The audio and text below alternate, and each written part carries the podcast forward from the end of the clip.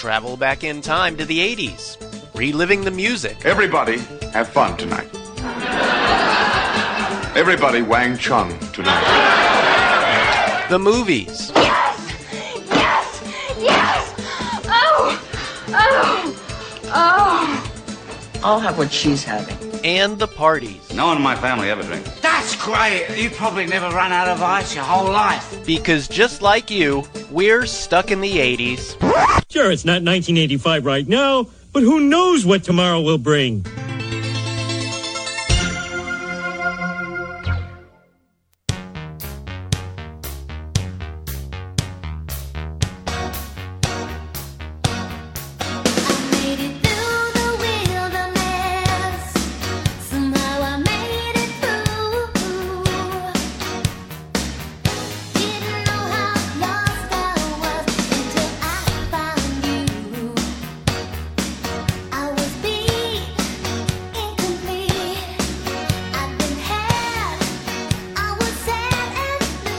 Hey, welcome to Stuck in the 80s. It's your host, Steve Spears. and Brad in LA. And today we wind the clock all the way back to the 80s. Well, that'd be a first, wouldn't it? To talk about our firsts. Like a virgin, touched for the very first time. Stuck in the 80s is a member of the CLNS Podcast Network. You can find the podcast on iTunes, iHeartRadio, Google Play, Spotify, Stitcher, and the CLNS Media mobile app. You can also listen to our podcast at the CLNS Media website. You can find it at clnsmedia.com in any browser of your choice. And hey, since it's a new year, how about you be our friend on social media too? Just like our page on Facebook and follow us on Twitter.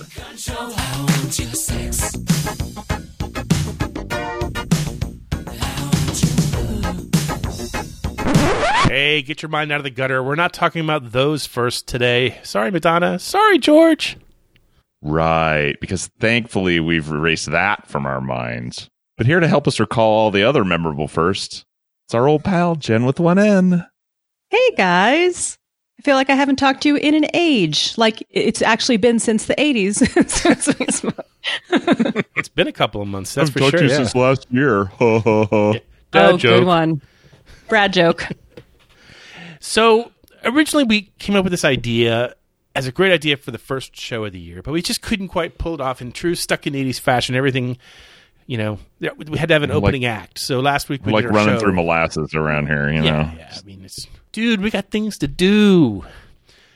But the idea was that as we sit around and we talk to each other offline all the time, we realize we have some interesting stories that maybe we haven't had a chance to shoehorn into a particular podcast episode. And at the same time, I thought, you know, first year of a new decade, first podcast of the year, for, well, first podcast month of this year, let's do a show on our firsts. I wanted to be the first kid on my block to get a confirmed kill. So here's the idea. We don't really have an agenda set forth. We're not staring at a. Oh, I have an agenda, but it's a secret agenda. Yes, of course it's a hidden do. agenda. You some bitch. But we, we, you know, we jotted down some. My mother was an angel. we jotted down some notes. We'll have some fun. Uh, we'll have some seggies. We have a new seggy for you for the new year. I, I hope you enjoy it. It's just as self gazing and uh, and uh, indulgent as this episode Yeah, itself. New year, yeah. same old us. Um, Cool. But, but we'll have that, and we'll we'll have some fun, and we'll we'll all hold hands and get through it together. How about that? Okay. Let's do it. Love it. Okay, Brad, Mr. Sarcasm. Why don't you kick it off with your what's your, give us a first that, that we haven't heard about yet? So I think I may have talked about this in the past. My first car was a 1972 Triumph Spitfire that I bought when I was 15 years old. So I didn't even have a driver's license yet for $200. The car was not running when I bought it. And the only way you, that you could tell that this derelict chunk of metal and rubber had changed hands was that I pushed it the 20 feet from in front of my neighbor's house in front of my house. And my mom came out front and was like, What's that doing here? And I'm like, Oh, I just bought this. she was Oh my gosh. um I don't think she was particularly pleased with that, but you know, that's okay. So I had that car, I kind of nursed it along and took terrible care of it at the same time somehow. You know, got it got it running to the point where I could drive it around the little town I lived in. And then right before we moved to California, I was like, there's no way this car is gonna make it all the way to California. So I sold it And much to my, even now, this is surprising to me. I got all of the money I put into it back out. Wow. Wow. How did Yeah. you have the money to pay for it in the first place? What job would, would, did you have? Uh, at that point, as a 15 year old, I was working at the movie theater. Um, Okay. And before that, I had, well, it doesn't matter. Yeah, at that point, I was working at the movie theater. And I think I was also after school janitor at one of the elementary schools. What?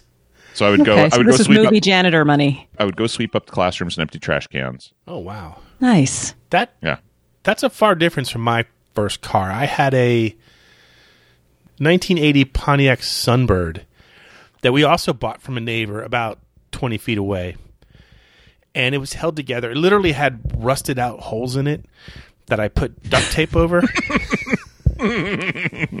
Well, as long as it doesn't rain, you're fine. Yeah, and that's what I learned to drive on. And then right before I turned sixteen, my uh, my mom her first car ever was a was a Ford Mustang. Mm-hmm. So right before I turned sixteen, they were driving by a Ford dealership and they saw the the brand new 1982 Ford Mustangs, which were like kind of a retro design, such as it were. So Right. they, they bought that for me, which is incredible. I mean, I don't. I think I was the only kid in my school who had a brand new Ford Mustang, but Sweet. It was such a mess. It. I took it to college, and the engine would catch fire like on a twice monthly basis. Oh my gosh. Wait, wait, wait, wait a minute. Wait a minute. The engine would catch fire regularly. Like well, what how, happened? It, how does you know, that even happen, off, Chief? When you turned it off, it would it would kick and sputter, and then that would Mm-hmm. spray gas on top of the engine, and then that would catch on fire. D- dude? I don't How are you alive? Uh, that's true, right? Fire in the dorm, fire in your car. Yeah, oh yeah. my god. So I remember one time I was parked outside a bookstore, and my I, I walked in the bookstore while the car was still puttering, and they're like, everyone starts screaming, "Look, at there's a car outside on fire!" I'm like, "Oh shit!" And you're like, Sorry. yeah, yeah, I know. So you went to watch it. So they I they wonder go. whose car that is. The the manager of the bookstore. By the way, that's called dieseling when it runs on. Your engine well- was dieseling. Yeah. So the, the manager of the bookstore runs outside with a fire extinguisher and puts it out. And before I can even say thank you, I remember he was like, "Hey there, chief, You're going to pay me for this fire extinguisher?" I was like, "Are you serious?" He's like, "Yeah, man, this is like twenty dollars." Put it on my tab. I, I did get the. Was it? You said it's called dieseling. Yeah. Okay, so the dieseling got fixed, but then the transmission was hosed, and then the only way I could change gears was using a butter knife. I have to wedge the hmm. Not butter a knife. steak in. knife. Yeah. So Never a cheese knife. Only a No, butter. butter knife. So I, I had that until, geez, like nineteen. In the transmission itself? No, no, I mean like it was like it was an automatic transmission, but it was locked. So you had to like take the butter knife and jam it You in there to, to, like pop it pop it. to pop the release. yeah. Yeah. So Nice. lovely. It's an anti-theft device. Totally. It just bursts into flames as soon as somebody gets near it. I was afraid to get my license for a really long time, so I didn't get mine until I was a senior in high school. So my story's from 1991 and I never got a car, so move on. Give us a good first, Jen. okay, so I was thinking about this and the first thing that popped into my mind was my first R-rated movie. So my first R-rated movie, I was Flashdance. You can't be honest with yourself. How the hell are you going to be honest with me? Now listen to me, Nick Hurley. I don't need you telling me what to do, I don't need to hear your shit. I'm not a baby. I went with a friend's mom. I was sleeping over one of the uh, girls who was in my softball team for like one summer. I was in s- some sports act- activity and it was softball. And so I slept over her house. Her mom was like cool mom. So she took us all to Flashdance. I remember it was packed. And, uh, and I just, that's probably where my love of the movie started, right? It felt so Sure. like subversive and awesome. Right. And um and so but this my story with this is the people that I was staying with stayed in a motel. So have you guys ever seen a movie that takes place in Vegas and you see this above ground pool that's got like windows in it? Uh, yeah, sort of. You know what I'm talking about? It, it, it doesn't pop up as often, but it, every once in a while, especially in like a independent movie or something, but in big films once in a while too. So it's the, if anyone knows what I'm talking about, it's a motel out in the desert, which is now not so deserty, but it, back in Sure. 84 it was. Um, and th- this was the pool that they stayed at. So I got to swim in that pool overnight and I got to go see a rated R movie. Wow. Living the so that was my- dream. It was it, for a kid. You were like, "Oh my god, this is Yeah. the best pool ever!" Because you're like swimming Magical. underneath. Yeah, and you look out the window, you see like cars going by. I can remember my first R-rated movie. I, well, it- it's a difficult question because the first one I think I went to was Stir Crazy, and we bought tickets to another movie and we snuck into Stir Crazy, but we got we got Uh-huh, kicked out by an usher about fifteen minutes into it. You must have done something because generally They don't care. Ushers don't give a crap as long as you have a No, ticket. no, I'm telling you, this is this is this is frontier justice in Florida. They they kick you Uh. out just for the fun of it. So a year or so later, I mean, I wasn't above that when I worked at the movies, but right? We know you're a rule follower. it's true.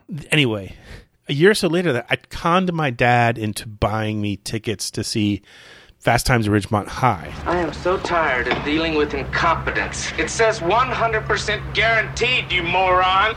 Mister, if you don't shut up, I'm gonna kick 100% of your ass. It's a pretty hard R. Let's face it. Yeah. Oh yeah. For sure. I had more questions than answers at the end of that movie. so what you were? What were you? High school? Like Yeah, I would have been like freshman, maybe. Yeah, it was 82, wasn't it? So, Yeah. yeah. early. And then I also remember, I think this was in middle school because I think Private Benjamin came out in 1980, and my Uh-huh. my my girlfriend's mom took the two of us to see that movie and sat right behind us. So that was fun. Ew, that's uncomfortable. Wait, though. wait, you were dating when you were in seventh, eighth grade? Eight, it was like eighth, What a eighth, player. eighth grade. Jeez. It's Florida. It's frontier justice. That's gonna be my line this show. So I can't remember my first R-rated movie. I have to say, and that's probably just because working at the movie theater, there wasn't any like I- I worked there, so I could go to see whatever I wanted. They, they didn't Right. care, right? So I just don't Who have knows? a firm recollection. Probably something like Risky Business, or I don't know.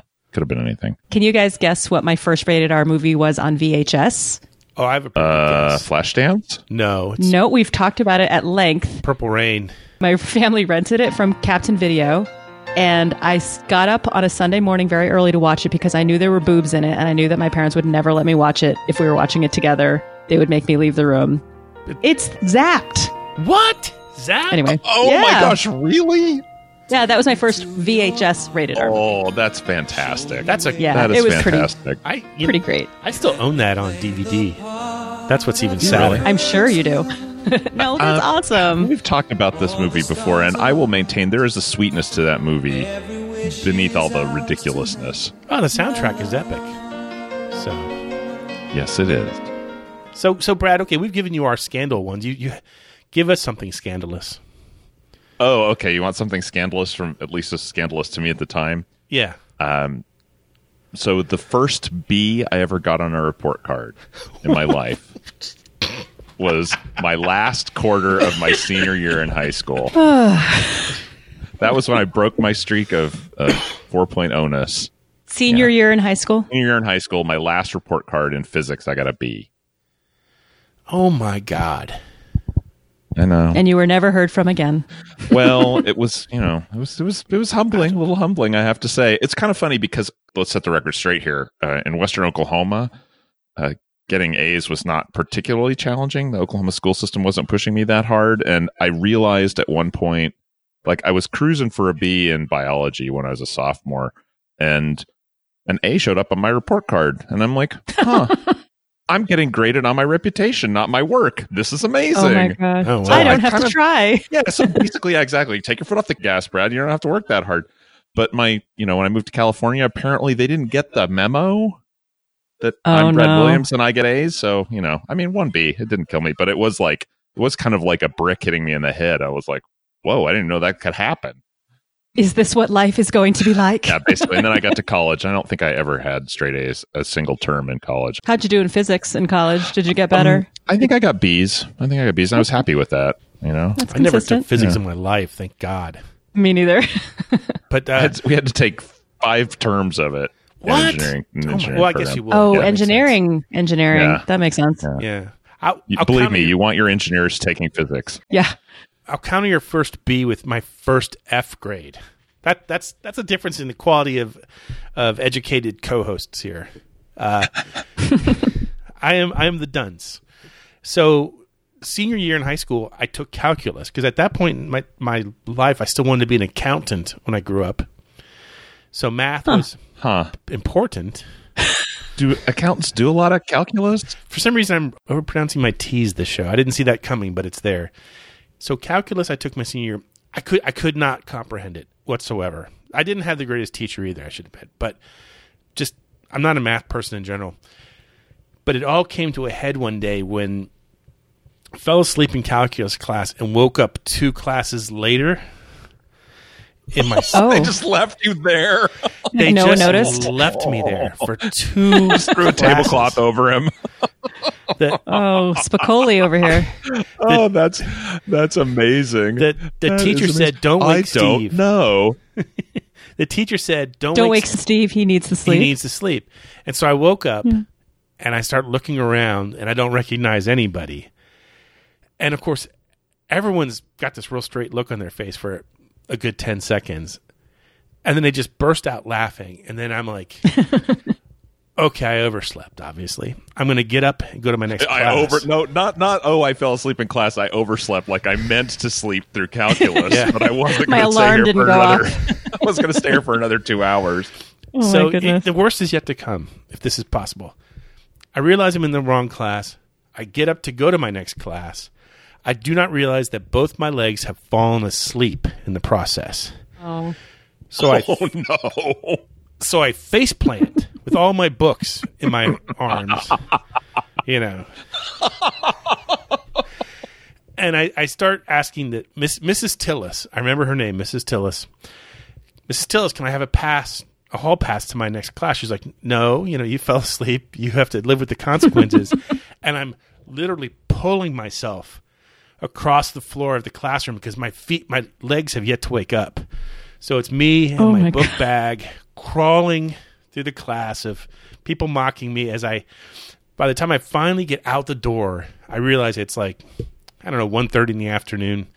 There's only about an hour left of school anyway, so I just I got in my car and I drove to the mall and I think I played video games for the rest of the day and then went home and pretended like the whole thing never happened. And then the next day I just went in and basically said, "Look, I can't I can't pass your class." And so she basically took pity on me and she made it like a study period where I could go to her office and do my homework and I just I wouldn't be interrupted.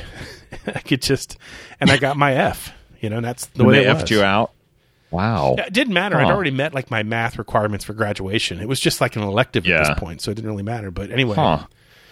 And you can't yeah, you can't drop a class in high school. no, no. So that's Not that's like the way it college. was. And Yeah. there we go. Finally, it feels good to get that out of me. So do you feel better? I do. Jen, do you have any like uh, embarrassing first? I'm going to switch it up, and and this is sort of a triumphant first, not to anybody else except for me. Um, so it was I was a freshman in high school. It was the fall of my freshman year, so I was it was 1986.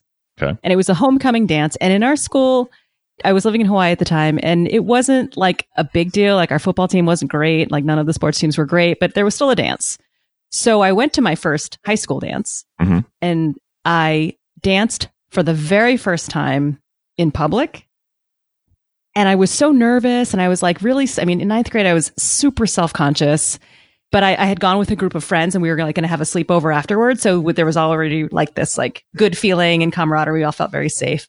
But for the first time, and I'll never forget that feeling of like, I felt like I was like jumping off a cliff because I was like, oh my gosh, I dance by myself all the time to Madonna, probably, to other things too. But, but the very, but the very first song, and it was the song that like pulled me out onto the dance floor and I just started dancing and I had, and I was like, this is what I do now.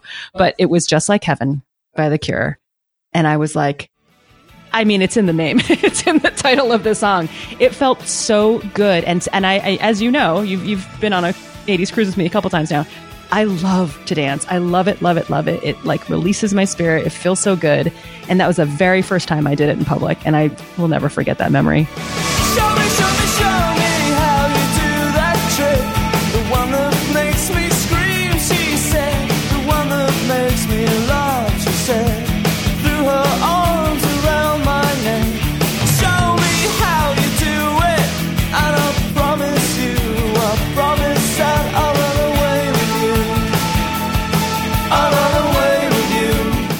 My first concert, I'm going to caveat this a little bit. This is my first rock and roll concert. I know I went to plenty of concerts in Oklahoma City at the Myriad with my church youth group to see the likes of, you know, Amy Grant and people like that. Oh. Um, but so, you know, maybe that counts. I don't know. You know, I moved to LA and I'm like, oh, everybody comes to LA. I'll be able to go to shows and it'll gonna be great. And it just didn't really materialize. Like I didn't have friends that wanted to go do it too. So I didn't really go to a lot of shows when I first moved here, but my first big concert was uh, Genesis on the Invisible Touch tour Wow. at the Forum. Yeah, and I mean it was a hot ticket. My sister had an extra seat, which you know I guess she does listen to the show, so I'll have to ask her if she did that knowing she was going to give it to me, or if it really was just happened to be an extra ticket. But my next door neighbor in the dorm was going that night with his girlfriend, and you know we're like, oh ha ha, I'll see you at the concert, ha ha ha. You know it's what a thirty five thousand seat arena. Of course you're not going to see him. Well, sure enough, he was sitting right in front of me. awesome. Yeah, but I mean it was a great show. Yeah. Jen, what about you? Well, mine comes with a bit of a caveat. Um, I saw, I, I haven't seen a lot of concerts in ever, except for when you go to the 80s cruise and you see like 50 million concerts. But um, the first concert concert, like I, I'm with Brad, like this is like the first cool sort of rock show I, I went to. I was in college. I think I was a sophomore in college. So this is this is the caveat part. It's the 90s, but it was REM, which I kind of grandfather into being an 80s band in my mind. It sort of straddles Sure. the those two decades. It was REM. They were touring the Monster album and I got real close. Here's a fun 90s tidbit. Luscious Jackson opened for them. Do either of you recognize that name? No. I remember the name. I couldn't Great. name the song to save my life.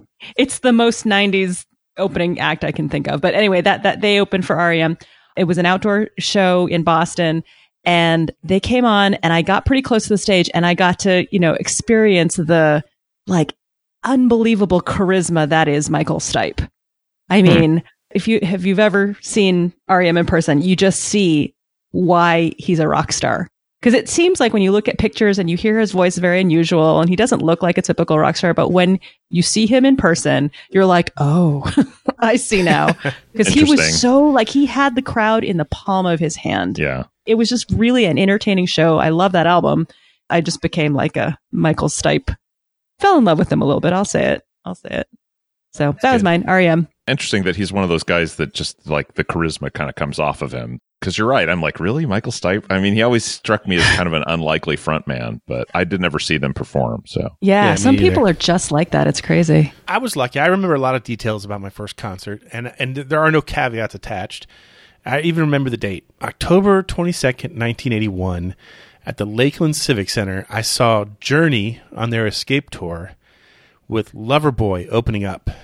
I think we're done here. I know. I was like, lame. No. I, I, I think So mainstream. Whatever. I think I lost ten percent of my hearing that day. It was I never had encountered anything so loud in my life. It was general admission. We got there early, so I was probably within the first. There was no chairs on the floor, so but I mean it was scrunched up there within what would be would have been the top, you know, first ten rows. And the only reason I got to go, this is sad. The only reason I remember the date is because October 22nd was my mom's birthday. So if you Uh, don't think that I got some grief and some guilt about Hmm. not only did I go to that show, but my dad drove me to it. Uh, So mom's home alone with my sister. Seething. I was Seething. gonna say, did Seething. your sister pick up a little bit of the slack there? Or she probably just ran you down the whole time. I'm here because I love you. Steve, on the other hand, you should write him out of the will now. I don't even know why you're going to pay for his college. I, I think the tickets cost like twelve dollars, you know, which was a crime back in the day. My mom and I used to, at that time of our lives, got into a lot of fights. Um, Okay. You know, I was not a respectful middle school or teenager, you know, ninth grader. I think I was in ninth grade at that time. Not a very respectful son. She had reason for cause. And at one point, she grabbed the tickets and tore them halfway through. like, you're not going to go to this concert, whatever. And she tore them halfway through. And I, I flipped out. she didn't tear them all the way through. The day before the concert, I had my first ever dermatology appointment. Okay. Oh, I can't believe you you're burying the lead here. Yeah, seriously. Your first dermatology appointment. I think that's what this story is about. Because I mean, like all Yeah. ninth graders, we had runaway acne, Mhm. and Hmm. yeah. That that doc turned me into a pincushion that day. And I came home with ice packs all over my face. and she felt so bad because this was her idea to send me to the dermatologist and I came home looking like Joe Louis on his last fight. And I don't even know why I'm dropping like a 1930s reference, but it just seemed appropriate. Stuck in the 30s. I, I kind of liked it. she felt so bad and, and with such pity that she let me go to the show on her own birthday. And I remember buying a concert T-shirt at the time, which I'm sure was like size large or size medium, whatever, whatever 14 year old Spearsy would would have worn at the time. You know, of course, it's long disintegrated. But for some reason, about 10 years ago, Journey started selling these retro concert shirts, and you could buy the exact replica concert jersey from the from the Escape tour. And so I was able to buy it, the exact same shirt I had, and even on the back it shows October 22nd, Lakeland Civic Center, Lakeland, Florida on it. And I still have that shirt to this day. Does it fit me so well? That doesn't really matter. That wasn't the question. I have it and I worship it. Thus, I will never forget uh, my first concert. You know what else I'll never forget while we're here? The Seggies. What's happening, hot stuff? Ah, by the sound of the gong, it must be time for mystery movie moment. Our first mystery movie moment of the year. How's that? I remember my first mystery movie moment. Anyway, we'll play a, snippet of a movie from the 80s. If you get it right, you're entered into the uh, contest, the drawing, the sweepstakes, as it were, for some swag. And I think we're still giving away the postal friendly bottle openers. And I, from what I understand, Brad, the one that we sent to Canada finally did arrive, right? No, it's here on my desk. Oh. I thought someone got it. No. Well, that's a great story. That almost was. Yeah. Hey, Brad, can I suggest a New Year's resolution for you? No, I don't do New Year's resolutions. Okay. I'm awesome already. I don't need to change. Oh wow. There's that. Okay, pay attention. Here's the uh, mystery clip from the last time we did this Seggy. What's the point? It's lonely at the top? It's not lonely at the top.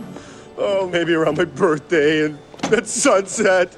And there have been a couple of weekends that would have raised hell with even a really normal person. It was so long ago that that's actually a Christmas one. That's Scrooged. oh, well. Our heart was in the right place. Brad, read some of the winners. Okay, winners this week include Stephen Halifax, Joseph Perdue, Dr. Jean Marc Bovee in St. Louis, Mr. Aaron Carpenter, Brock in North Dakota, Lou, Sweet Lou Grilly, Nate Chops Johnson, Crispy Critter, Phil from Adelaide, James Crabtree, John in Dallas, Hermit Jack, Donnie Gettle Rhymes with Metal, Jonathan Thompson, Rock the Good Ag, Cliff from north of Detroit, Tom Korn in Austria, Matt D in Oregon, Jeremy in St. Pete, Brian in San Francisco, Surreal, and Charlie Wright. Pay attention. Here's this week's mystery clip. The American Express card. Don't steal home without it. If you know it, email us at podcast at sitds.com and tune in soon to find out if you're a winner.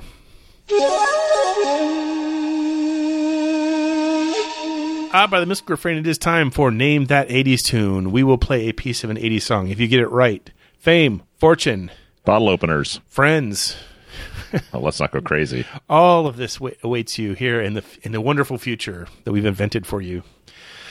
Pay attention. Here's the clip from last time. That same old Lang Syne by Dan Fogelberg.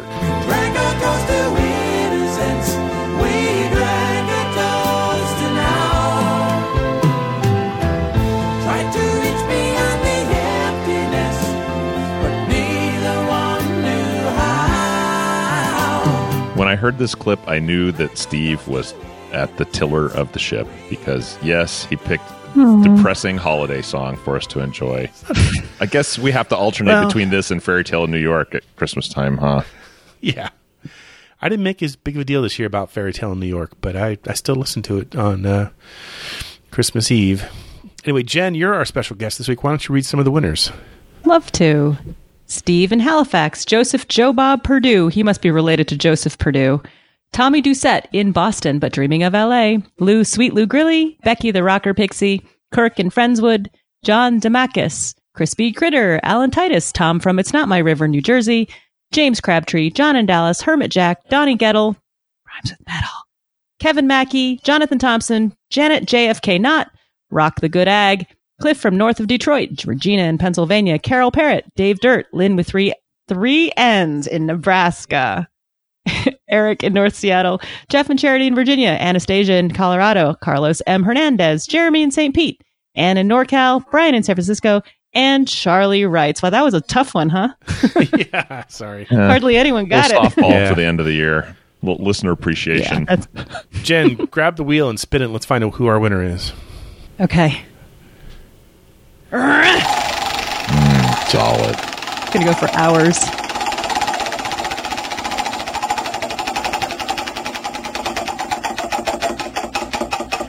And it's going to land on Cliff from north of Detroit. Well, that's good because you couldn't be south of Detroit because then you'd be in Canada, right? Well, you could. think we could. all learned that from the Journey song. Yeah. Anyway, send us your postal address and we will send you a bottle opener. In the meantime, pay attention. Here's this week's mystery clip. If you know it, email us at podcast at sit80s.com and tune in soon to find out if you're a wiener. It's a mistake.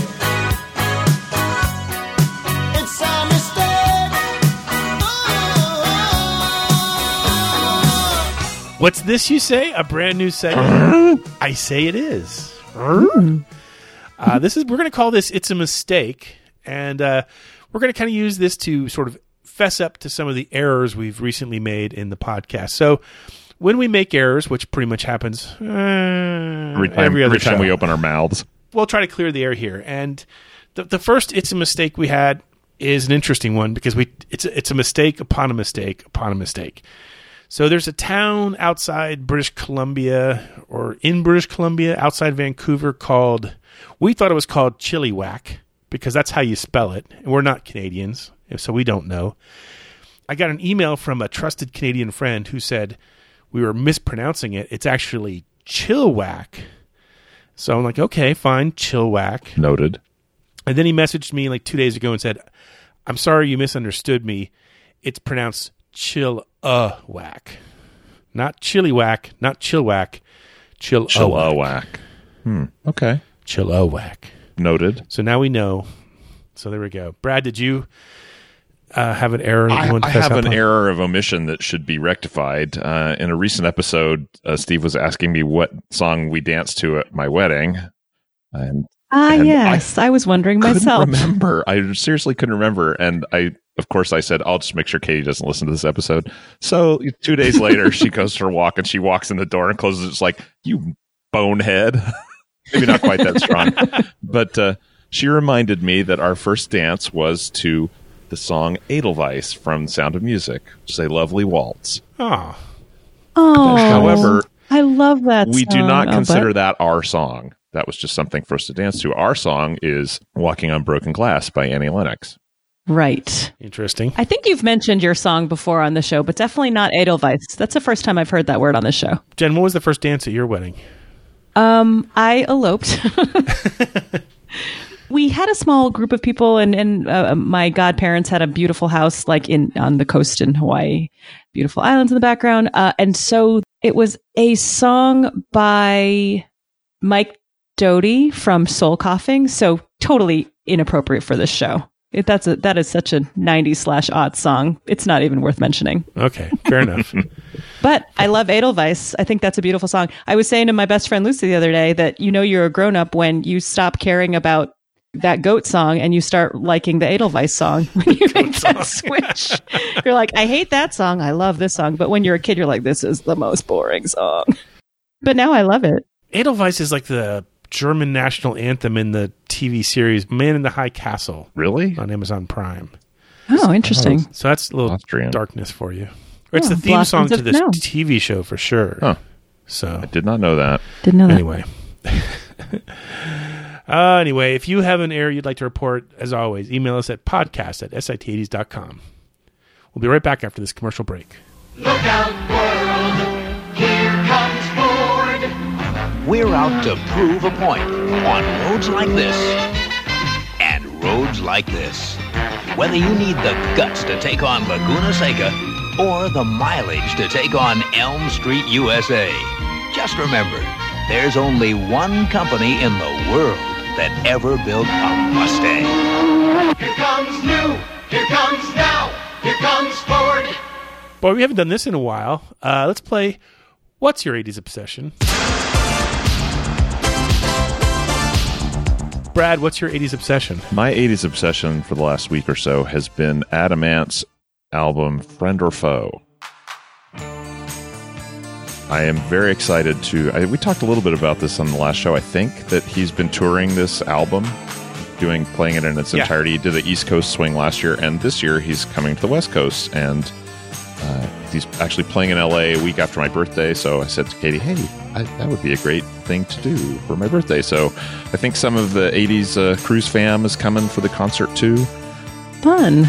Yeah, so I've been listening to it pretty much nonstop and remembering how much I like it, and kind of, kind of reconnecting with it a little bit. I know I talk about that from time to time, but you, you know, you really ought to go dig out an old cassette that you haven't listened to that you really liked 30, 40 years ago, and and re- remember why. Yeah. Good advice. Jen, what's your 80s obsession? Mine's sort of a holdover from the holidays because I got such an awesome present that I, I look at them every day and I just I'm so excited about them still. But um, I mentioned my best friend Lucy. She got these for me because she knows me ever so well. I, I wasn't expecting them at all, and you'll know why when I tell you what it is. But I got three figurines, like action figures, still in their packaging, and they're of the characters from Breakin'. Oh my gosh! So we're talking Kelly slash Special K, Turbo, and Ozone. And this is the best. Turbo has the the um, broom that he uses in his dance, where his like sort of Fred Astaire-ish kind of dance that he does with his with this broom that you can totally see the string that's the wire that's moving it around. But yeah, so these they're beautiful. I love them so much, and I opened them and I like I was speechless. I did not know what to say, and my daughter was like, "Let's open them," and I said, "No." No way these will never be opened ever ever ever because they're they're perfect the way they are and so now i've got them in my office like leaned up so i can see them every Nice. single day but they're amazing i never even knew they existed and i never knew how much i wanted them until they became mine That's awesome. yeah How about you, Mister Stevo? I'm going to use my 80s obsession for, for one more final first, if you don't mind. Seeing the band Rush the first time. And obviously, there's a reason for this. I mean, we lost the professor, Neil Peart, Rush's drummer, died this week at age 67 of brave brain cancer. And I, Rush is one of those tough bands for me to explain or wrap my brain around. I, I loved them like 1980, 1981. I remember having the album Moving Pictures and I saw them for the first time on their exit stage left tour. They used to always tour spring uh, dates in Florida so they could go to spring training games because they were huge Funny, I didn't know that. fans of the Toronto uh, Blue Jays, and the Blue Jays trained in Tampa Bay. They still do. So every spring, if Rush could could arrange it perfectly, you'd always see Rush touring in the spring. And so they came through on Exit Stage Left, which is interesting because they're touring to support a live album. But that's Rush for you. And I loved them for years. And then when the album Signals came out, I think in like 1984 ish, I think. And 1984 was just such a big year for new wave music. And I, I switched. I, I became this gigantic new wave fan. And I stopped listening to bands like Journey and Styx and Rush and stuff like that. Because I just couldn't reconcile the idea of prog rock with new wave, you know. And even the, the basic people you hang out with changes at that point, you know, the basic crowd. But the song that I'm still drawn to was from that last album that I bought of theirs with Signals. They had a song called Subdivisions, and everybody knows it. It's a, it was a really popular song. And for some reason, the closing lyrics always get me. Like most of their songs written by Neil Peart, he wrote, Any escape might help to smooth the unattractive truth, but the suburbs have no charms to soothe the restless dreams of youth. And in 2017, Neil was asked during an interview, and he, he didn't give a lot of interviews. He was a private person. He it's not he, he was uncomfortable with the fame that Rush brought him. So he didn't do many interviews, but when he did, he really opened up. And the interviewer asked him, Is Subdivisions an autobiographical song? And he perked up and replied, quote, Extremely. How we turn out as adults has a lot to do with the way others saw us in high school. Unquote. Of course it does. We've essentially been saying that for 15 years now and stuck in the 80s. We just didn't know how to put it into those precise words. So leave it to the professor to give us one final lesson on why we remain here, hopelessly stuck in the 80s.